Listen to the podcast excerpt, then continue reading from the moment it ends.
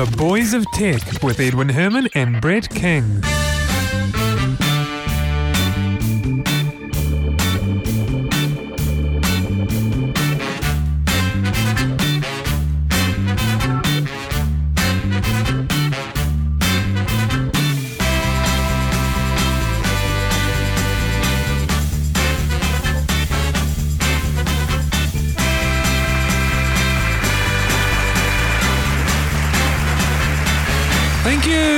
It's Monday morning. It's the Boys of Tech. This is episode 83 for Monday, the 13th of September 2010. My name is Edwin Herman. Brett King's name is Brett King. Welcome along, Brett. Howdy. Hey, Brett, you're a Top Gear fan, aren't you?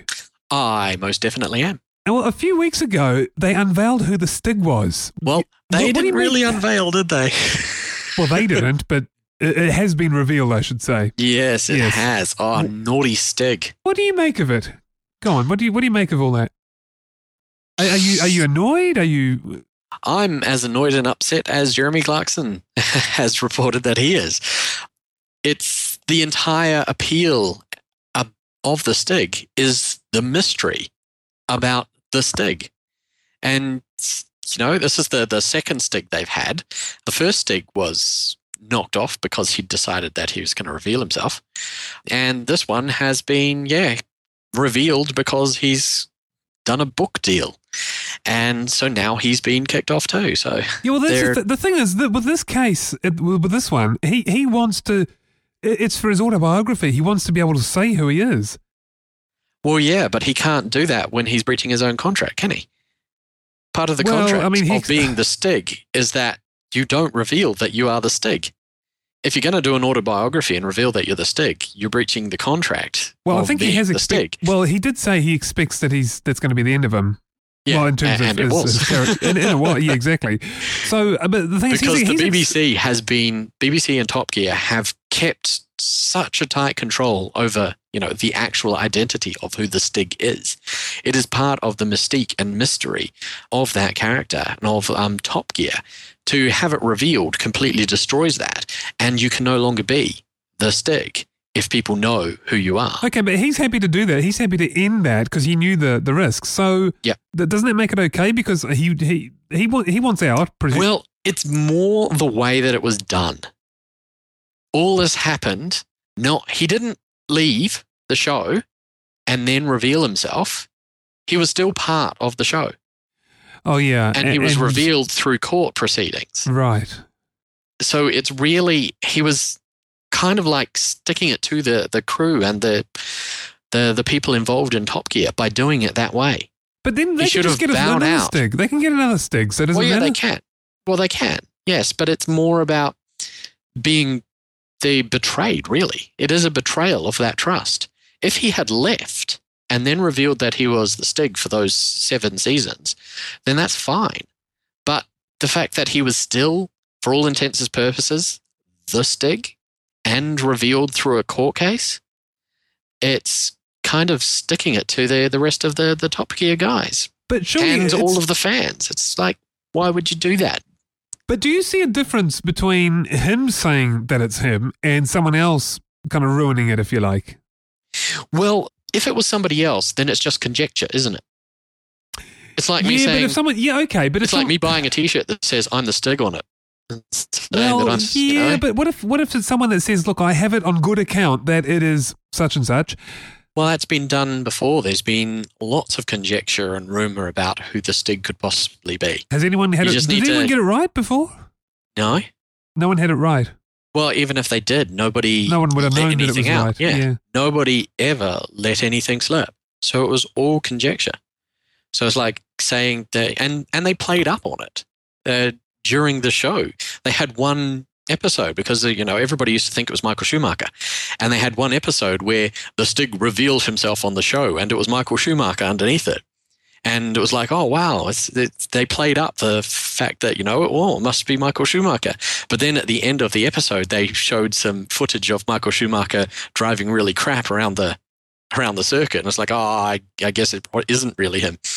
Ah, They- They've played off on that, but it's always been about there's that mystery of who the Stig is. And the whole mystique and appeal of that character is based on the fact that nobody knows. And the fact that the BBC and the Top Gear crew are so tight lipped about it to keep that mystique. By revealing yourself while you're still supposedly that character is just, you know, kicking them when they're down. What's the point? Oh, so I suppose if you had it your way, you'd have rather that not have happened. I would rather it have not have happened, but But, but then is it fair not- for the guy not- who he can't publish his autobiography unless because I mean that's an important part of his um, autobiography. Well, yes, but he can do that when he leaves. Oh, I see. Okay, so you're saying what he should have done is he, he should have left, let them get a, a, a replacement, and then come out and, and said, "Hey, it was me, and I've got an autobiography, etc., etc." Precisely. That's what the previous Stig did. Right? he's not the first Stig. No, no, that's true. The first and- and he's obviously got- not the last got- either. Well, it depends. Well, they might decide not to have another Stig. Oh, you think They might go oh, for something else. Oh, oh I, I, see. think it would be weird to not have a Stig, but they might, yeah. They'll obviously have to bring in a new Stig. Maybe the, the previous one got killed off by something else, eaten by wild ducks or something. oh, who knows? I guess we'll have to wait and see that what they do. It will be quite interesting to see what they do, whether or not they Mm. bring in a new Stig or, or bring in something new. I think they'll probably stick with the Stig. What would you want? Would you? I mean, being a I fan of the show, bringing would- in a Stig. you'd like to see another Stig, Uh, the Stig is part of Top Gear. right? It's part okay. of what that show It's is. what it make. Okay, that's what makes the show. It's the Stig and all of his random relatives from around the world. It's it's all part of it. Okay, And so they'll yeah, just kill off the previous Stig, say he blew up in something, and yeah, bring in a new one. I can understand that. Okay, let's kick off the show with our first story. We've only got four stories to talk about this week. The first of which is the rumor, uh, talking about rumors, Brett, the rumor that Google is going to launch a music service before Christmas and is likely to be subscription based. Wow. Apparently, it's in advanced talks with record labels right now. Yes, yes. So it is rumored. What do you make of that? it doesn't massively surprise me. Google likes to stick their fingers in every pie they possibly can.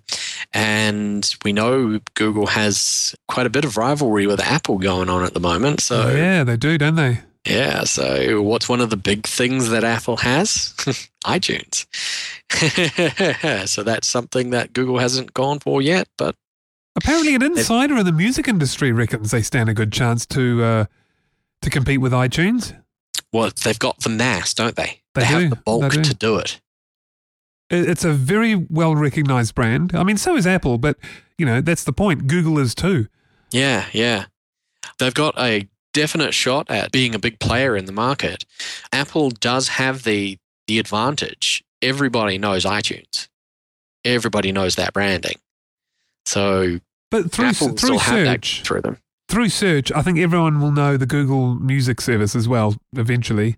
Yeah, yeah. You know, because it'll be plastered everywhere. They'll be into, you know, you search, you can imagine this searching for a song or, or some lyrics or something on Google, and on the right hand side, buy now, you know, Yeah. buy now, uh, you know, 99 cents, and you click the link. I can Yeah. see it now. That's how, that's what I'm sure that's what they're going to do if the, if this comes into fruition. And integrating into the Android operating system, I mean, you'll have the iTunes, well, the, sorry, the Well, Google Music Store. I think right the most there. interesting thing to see how they do it will be through YouTube. Because at the moment, whenever you do any music searches or anything through YouTube, what pops up at the bottom? The ability to purchase that song via iTunes. I've seen the little bit that pops up, but I didn't realize it was through iTunes because I kind of ignored them. But oh, that's interesting. Yeah, that- well, look, that's going to change surely. Yeah. Yeah, So there'll be some Ooh. negotiation stuff going on there. interesting. Wow, Mm. you know, it seems to me that Google, it's almost as if they're going after Apple. It's almost deliberate. You know, all they need to do now is release a G Pod or something once they've done G Tunes. I'm making the names up, by the way, so for the benefit of our listeners who think there might be something to that. And, I- and it but- wouldn't be called a G Pod or G Tunes. We know No. Google always puts Google at the front of the name of whatever. Well, it is, there's is, and then Gmail. Something generic at the end of it. Well, Well, yeah, but that's where I got that from. You know. yeah, but that really is Google Mail. Yeah, you're well. It is, and and you know, like you say, everything else is Google Maps and uh, Google Earth. Yeah, Google Maps, Google Earth. And this would be what Google Music. And the Google Pod if they do a hardware device. Yeah, but I doubt it'll be called Pod. Nah, well, that's the thing. Anyway, uh, beyond speculation on what, what things will be called, uh, you know, there's, it, as you said, it doesn't surprise me either massively that, you know, if this turns out to be true, I, I'm not that surprised. I mean, Mm. they've got they've got the ability to do it, and as you say, they've got a following, they've got a great brand at the moment, or they've had for a while actually, so they can leverage off that. They It's- can. It, it all makes sense. It, it, it will just fit into place really nicely, and of course the searches we, we talked about, and and through YouTube they'll be able to promote the music, uh, the sale of the music through through there as you suggested. Yeah.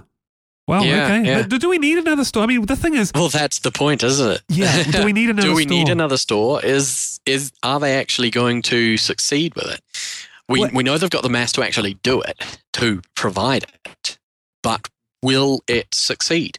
Because Well, not everything things- Google's done has succeeded. No, that's, the other that's true. the other things Yeah. that they've released, which have just bottomed out because nobody there's no interest in an, in another one of something that is already provided elsewhere that is synonymous and everybody knows. Well, the most recent uh, example is Google Wave. Exactly. So it could very well bomb.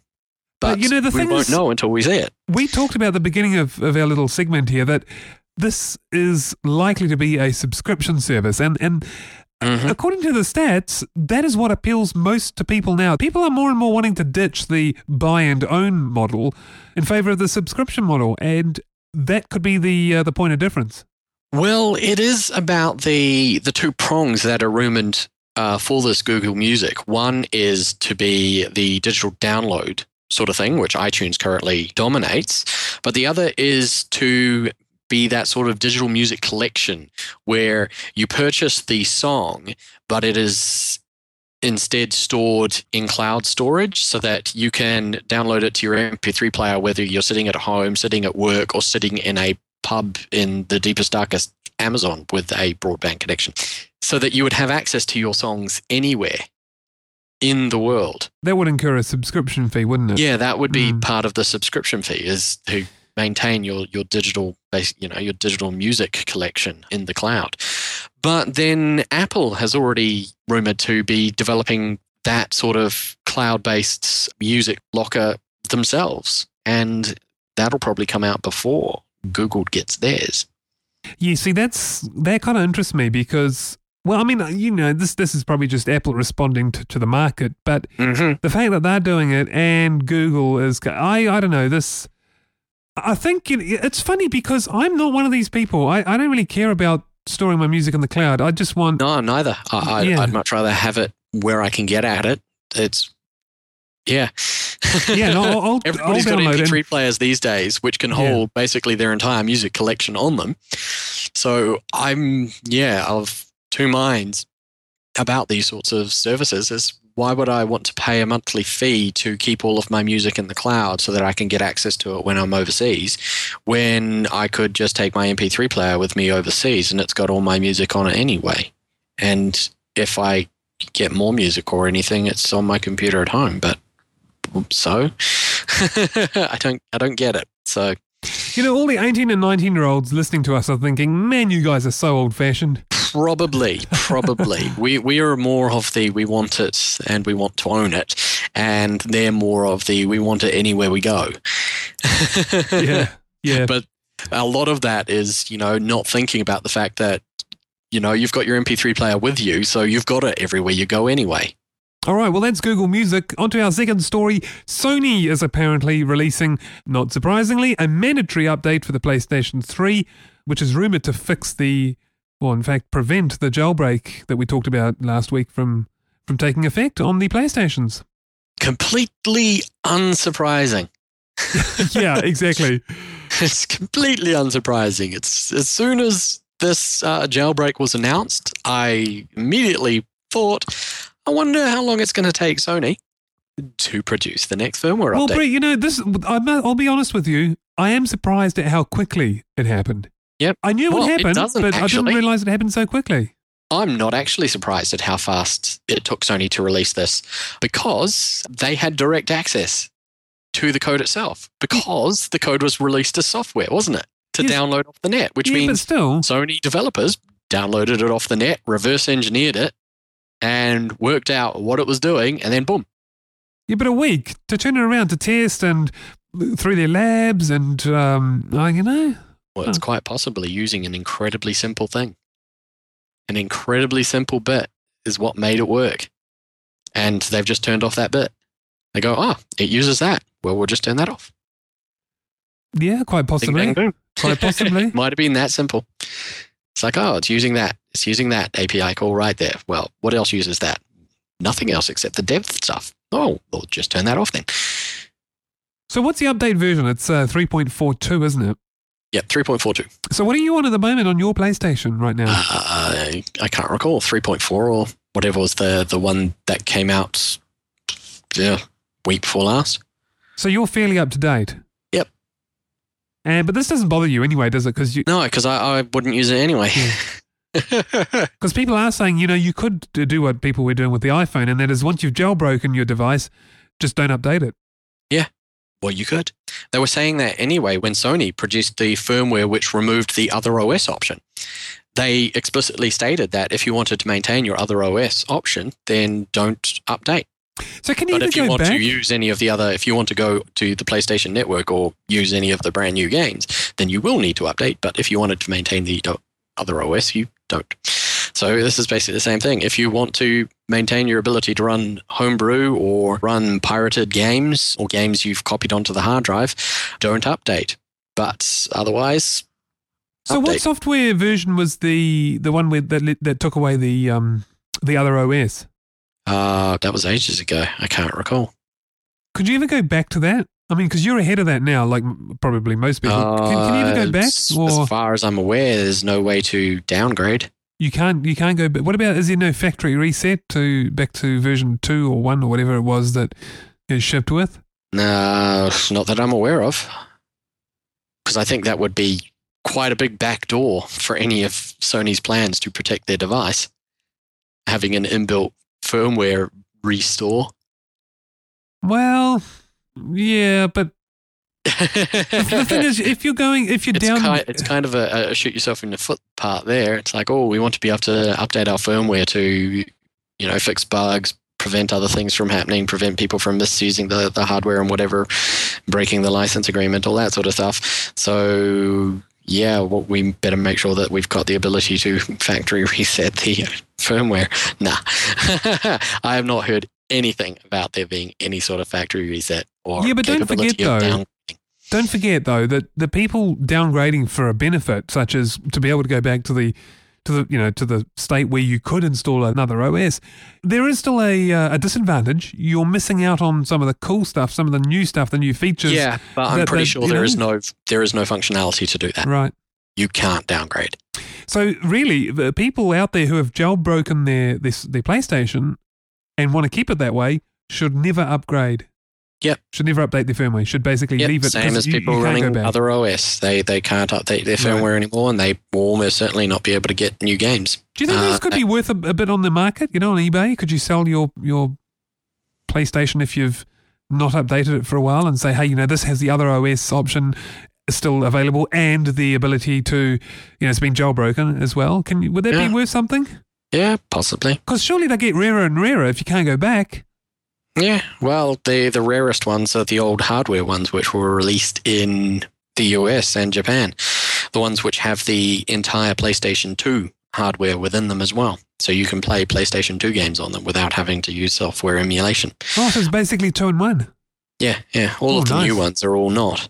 All of the new ones are all software software emulation of PlayStation 2, and so they're not fully compatible with all PlayStation 2 games. Okay. Whereas the original ones, the first edition PlayStation 3s that came out in Japan and the United States, are actually have PlayStation 2 hardware inside them to run it. So But the PlayStation 3 part of those uh, are still have someone who's- who's had one of those well, all along still would, yeah, have they the latest. get updated. Yeah. Right, okay. You still update the firmware just like everybody else's. right. you so, just so have I'm the added yeah. benefit of being able to well you have a much smaller hard drive inside it but then you could change that yourself anyway and you've got the added benefit of all of the playstation 2 hardware so yeah those things those things go for mint But you- or, you don't um, think just a, a, an ordinary standard PS3 that just hasn't been updated, you don't think that would have a market value simply because they're getting rarer?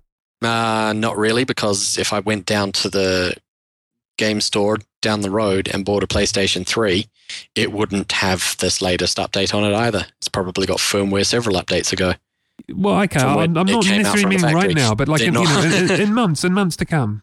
Eh, maybe. But um, there will probably be the, the people who created the jailbreak will be hard at work finding out what part of this new firmware update changes and seeing whether or not they can make their jailbreak work with the new update. So I'd just wait for that to happen. Yeah, quite right. I'm actually backing up the wrong tree. You're right. The, the way forward really is the, the next issue of the jailbreak. That's what it's going to be. It's going to be a cat and mouse game, just like the, the iPhone and the i, Yeah, uh, iPod is. Touch. Yeah, Always is.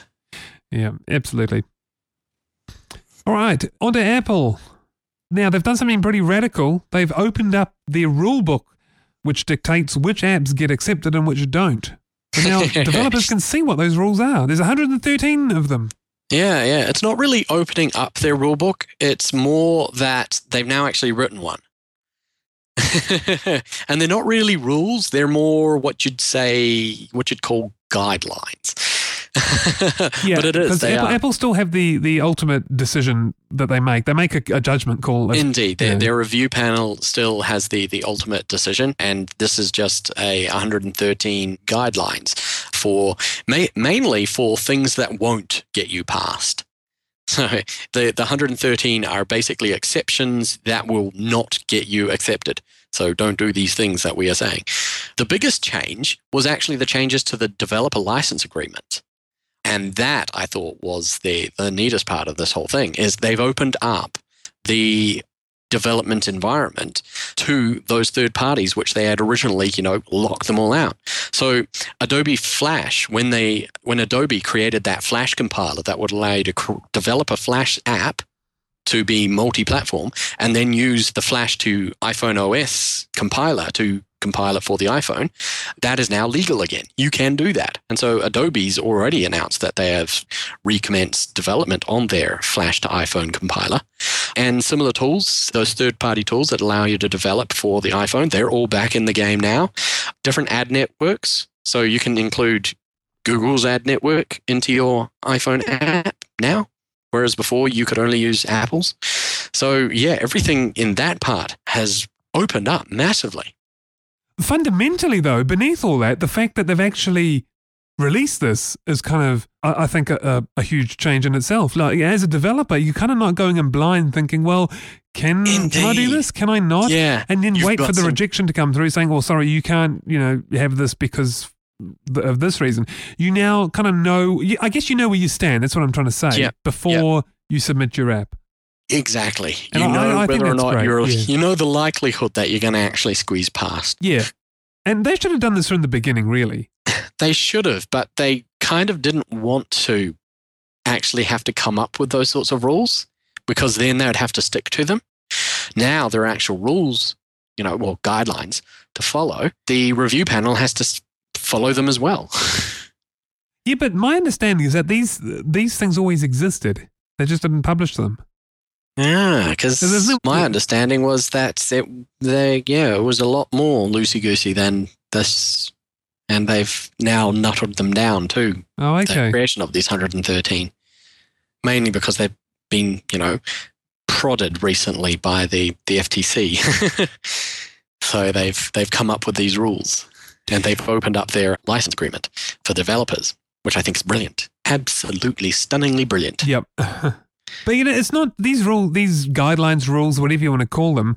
They're not too dissimilar to others like Android, WebOS, BlackBerry, No, and no. Windows 7. They all Other have there, similar there are quite a few of. more of them in Apple's. Well, there are yes. quite a few more guidelines. They all do cover very similar things. Uh, yeah, Android's list of do's and don'ts, and the the WebOS from Palm, and uh, you know even Windows Phone 7's selection criteria are yeah. Yeah, I was surprised about that because I thought Microsoft didn't care. I thought they were like, you can do anything on our system. No, you no, know, no. They've got a yeah, very very clear set of things that you can and cannot do. Mainly cannot. Most of these are all, you know, these are things you cannot do, uh, and the rest of it is open. Well, I think it's a good move uh, on Apple's part. I think it, it kind of helps with, you know, any transparency is a good thing. Put it that way. Indeed, and it was it was a matter of time before they had to release a set of guidelines, and it was a matter of time before they were poked into submission about the refusal to allow third-party development applications. So it's good to see that they've embraced it now.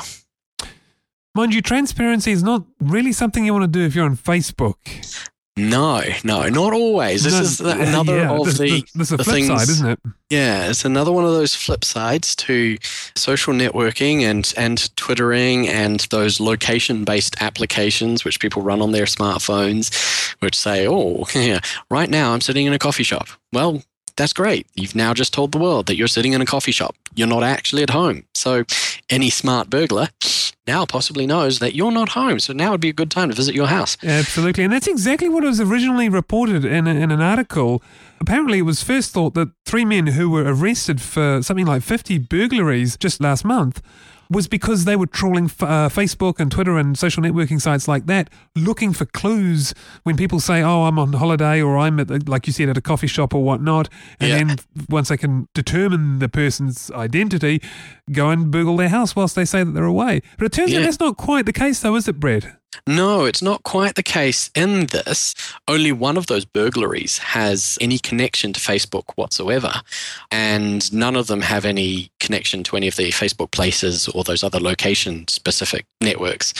But it does show you the potential of these things with, you know, synonymous usage of these different devices you use your smartphone and note that you you know send a tweet that you're having a really nice cappuccino down at the local whatever cafe it is and putting those onto the things you're letting people know that you're not in certain places and if some of those people have potentially nefarious plans they now know that it's safe to go to those places And so not just that, but also these people are smart. If a few months ago you were bragging about your new 55 inch Sony TV, mhm. you know, they put two and two together. Well, hey, this guy said two months ago he's got a brand new 55 inch TV. Now he's saying he's at the coffee shop. I kind of know where he lives or where I think he lives. I might go take a snoop and maybe nick off with his TV. Well, you know.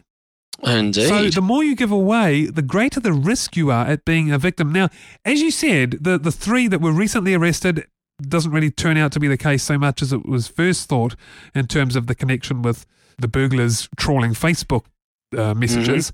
But as you say, it does show you the potential, and it has actually happened in other situations before. Yeah. Yeah, well, there is that potential there with people becoming more and more open about what they're doing, where they're doing, all these sorts of things, sharing it with the world. People with nefarious intent have the ability then to use that information against you. So, this is something that we never had in the past because you would never say that you were you know, if you were talking about somebody in a coffee shop, you might mention it in the in the past tense. But generally, the only people you're talking about who know you're in a coffee shop are the other people in the coffee shop with you. Exactly. But now, when you're updating your Facebook status or sending out tweets about how brilliant your bagel is, you're letting anybody else who can see those things know that you're not at home or you're not in your office or you're not in other places. Or, and there's the counter to that is, you know, when you're supposed to be in a place and you send something, you're using one of those geolocation services and you're supposed to be in your office, but really your geolocation service says that you're currently in Starbucks. You're- yeah. I wonder how many people have been caught out by that before. Well, I bet that's happened. Well, we, there have been lots of people caught out by innocuous Facebook updates. You know, decided to throw a sickie, and your boss happens to be one of your friends. There's people being caught out by sharing too much about what you're doing and where you're doing it, and not thinking about the repercussions of who else can see those things. Well, you know, I almost got accused of that, and I, I was sick one day from work. I, I really was sick. I wasn't pulling a sickie. I don't I didn't do that, but I was sick. But I wasn't sick enough not to be able to phone the radio station in that morning and actually win a trip to Melbourne. And and Mhm. one of my bosses, uh, in fact, my boss's boss, heard me. And they kind of questioned, was I really sick that day, or did I take the day off to try and phone this, you know, phone the radio station to take part in the competition? And but uh, yeah, so there's a bit of a few jokes going around at work uh, when that happened. hmm But yeah, there you go. Anyway, Brett, that's our show, episode 83. Ah, nice short show. Yeah, well, not a lot happened this week, you know. I was really struggling to come up with uh, some interesting stories. And Mm. every now and again, you get these quiet weeks, but that's fine. We won't rabbit on more than we need to. We'll see you all again next week and we'll do it then. How about that? Yep. All right. Till then, take care, everyone. Thank you very much, Brett, for co hosting the show with me once again. Always a pleasure, Ed. Thank you to all our listeners. You guys really make the show. And see you all again next week. Till then, bye bye. Bye bye.